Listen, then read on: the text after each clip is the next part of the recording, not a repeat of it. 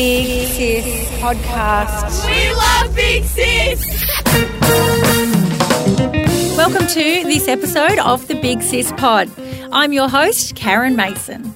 Mel Dezeldi is a well known name in Australian radio circles. She's a program director for two commercial radio stations in Adelaide, Power FM and 5MU.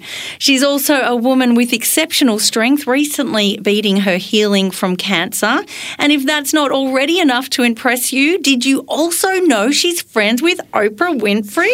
what? How do we find out how to become friends with this modern day saint? It's my absolute pleasure to introduce to you, Mel. Oh, hello. That's a lovely, lovely welcome. Thank you very much. Thank you so much for your time. And it's always great to utilise a professional studio. So thanks for having me here at Power FM. Pleasure. It's lovely to be able to use this studio to chat to you. Thank you, darling. Now, I know for a fact everyone's first question would be let's kick it off with how did you meet Oprah? Oh, gosh. It's such a long story. And it happened, so it happened back in 2002.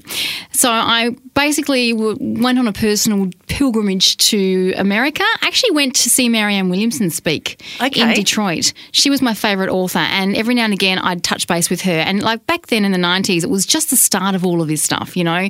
I met her at a conference when she was talking with Louise Hay, and that's how we sort of we sort of kicked it off and went went to her hotel room and had a lovely personal experience with Marianne Williamson back then. Wow. And also Louise Hay, of course. Louise Big Hay, fan. Amazing. Mm. Absolutely amazing. Wayne Dyer was at this one as well. So it was just one of those. It was the beginning of all of that happening. So this is back in the early 90s. Mm-hmm. And yeah, and so then what happened was in 2002, I was going through some personal stuff. I had a tumour in my liver when I was pregnant with my youngest son. It ended up being okay. Like I got it cut out and it was fine. Didn't have to have chemo or anything like that. But it did actually change my thinking um, about life and, and everything. And I just thought, I'm just not doing enough with my life. So I took time, I took 10 days to take myself to America to go and see Marianne speak at the International Women's Conference in Detroit in 2002. And lo and behold, Oprah Winfrey was the keynote speaker at night. I love Oprah and I always watched her. So um, I did meet up with Marianne beforehand and she had a lovely personal assistant who looked after me and I just had a great day. Oprah spoke at the end of the day at night time. So it was one of those big full day conferences and there were some other fabulous speakers. Uh, I just loved it. It was the first of these types of things that was happening back then. Wow, the energy in the room would have been just remarkable. There was 5,000 women at this conference and it was in a beautiful old American theatre. It was a fantastic experience, except I had the worst seat. It was right behind? I was right behind the lighting guys and they kept standing up and down and then I was just like, and I was just, I could not stand my seat. ticket or no, what? and I paid for it, I paid for the Oh, whole thing. Um, so I was a little bit annoyed and then it got to dinner time and I thought, bugger this. I'm not going to sit and watch Oprah on the screen when I've come all this way to see her in real life. So I'm going to find another seat. So after dinner, I came down the front. I stood at the front and I stood in front of the stage, and everyone was sort of like still, you know, in the dinner time break. We're all sort of mulling around, and I didn't know anybody because at, at this stage, everyone that I knew was backstage. Right. So I was just standing there like an idiot. And then this woman said, Hi. How are you? Like, she just started to speak to me and we started chatting. And she said, Oh my God, I told her about where I was sitting. And she said, Oh my God, this seat here has been free the whole day. What, right up the front? Yeah, four rows from the front, kind of like in the middle, not far from the middle, like four seats in. in. And I said, "Oh, really?" She goes, "Look, maybe it's someone just coming to see Oprah. I don't know. And you might have to move, but why don't you just sit there and I'll talk to you and pretend we know each other?" And so I said, "Okay." And she was Love it. lovely, and I didn't know what I was going to do after this. And she Do you remember her name? I can't remember her name, but she came from Canada and she said um, to me, What are you doing after this? And I said, I don't really know. And she said, Well, you can come back to Canada with me if you like, and you can come visit Canada. And I was like, Cool. Bestie straight away. I know. I was like, Cool, that's great. I just relaxed because I thought everything's fine. It's all flowing. I'm in the flow. Yeah. And so I sat there, and Oprah came on, and she did this. Mate, I cried when I saw her uh, because I've been watching her for years on the TV. Oh gosh, She's I amazing. Yeah, Yes. so do I. Yeah. And then towards the end of her speech, because Oprah's, have you ever seen her live? Yeah, I went and saw her in Melbourne the last tour in Australia. So yeah. you know how funny she is, Yeah, right? And love so it. she's going. Someone's starting to fiddle around with microphones in the aisles, and she's going. Sorry, what's happening here? Now this is in the middle of her talk, and she goes. Oh, am I asking questions? Oh, okay. I'm asking. Apparently, I'm asking questions. She goes like this. I'll do that later. I just shot up out of my seat, went straight to the microphone. I was the first one there, Oh, and then everyone saw me doing it. So there were other microphones. They all did it. So I was the second person that she asked. She said she looked at me and said, um, "Hi, what's your name?" And I told her. And as soon as I started to speak, she recognised my accent. Now Oprah um, mimics people. That's what she does. She's Right. really good at picking up accents. She straight away said Australian, and she straight away. Started talking. That about Ah, her. She's brilliant. She's Oh, funny. cool. She's a lot of fun, Oprah. Anyway, so I never actually even got to really talk to her because we did this fun thing with the accent. And then she said, Come down the stage. I want to hold your hand. So I went down the stage. And then she said, Down to the front of the stage. And she said, What do you want? And I said, Well, Oprah, I've come all this way to hear you speak. Get out, she goes, like this. Yeah. And then she goes, What can I do for you? And I said, Oh, God, I had no idea because that's Oprah. She always likes to give, give, give, give. That's what she does. And she's amazing. And I said, Look, I would love to see a live taping of your show. I watch it every day. That'd be awesome. If I could, you know, maybe come to Chicago and I'm happy to get myself there and I'd love to be a part of the audience. You're like, oh, we'll max out the credit oh, card I will to do get anything. to Chicago if I have to. Yeah. So I did, and what happened was I went backstage. She organised the whole thing, being Oprah. So she paid for me limousine rides, Bless. stayed in a hotel that she'd organised, which was a suite. Stayed there for three days. What? Yeah, and uh, was able to go backstage. Saw a couple of tapings of the show. Met her whole staff. Met her chief of staff. Wow. Uh, all her producers, and the rest is history, really. But uh, that experience totally changed my life. And when I came back to Australia, I decided, after being with her and her staff, that I wanted to be like a manager like her, and I wanted to work somehow in the entertainment industry, and I wasn't sure how. I wasn't in radio then. You weren't in radio yet. No. Um, I thought, "Oh, what can I do? My dad always said I could speak well. Maybe I'll get into radio.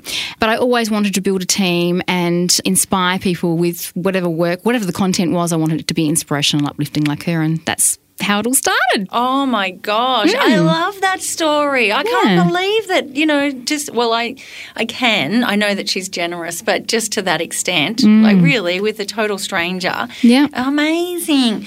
Now, well, I've just learned something new about her with the sense of finding out she's really great at accents and I didn't know or, you know, mimicking people. She's really funny. Is there anything else that we need to know about her that we might not know? Well, I get some funny people saying funny things to me, like she's not really all that, is she? And or I get people saying that, or I know, and I'm like, she is, and she's and more and more.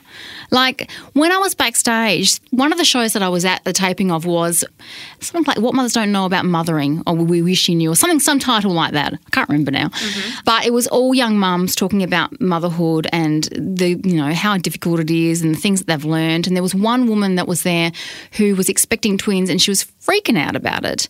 And she was standing next to me backstage in the green room, and Oprah came up to her first before me and said, um, oh, I really want to give you something. I'm going to organise a nanny for you for the next couple of years. That's Oprah. Wow. She just looks at you, wants to know, what can I do for you? And she does it.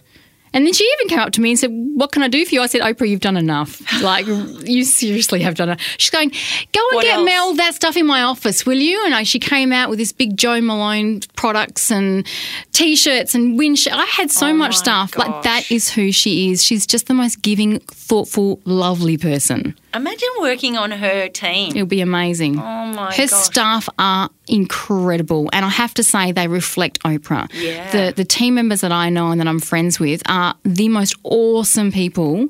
They are beautiful people. She's attracted people like her to herself. Wow, and you're an amazing person as well. so Oh, I know there's you. there's a reason why you connected with her. Oh, thank you. Oh my gosh! So I mean, I believe that you got an invitation. Like this is how good of friends you are, because you know people listening right now might go, "Oh yeah, cool. She met her once, and Oprah looked after her." But you got invited to Oprah's this year.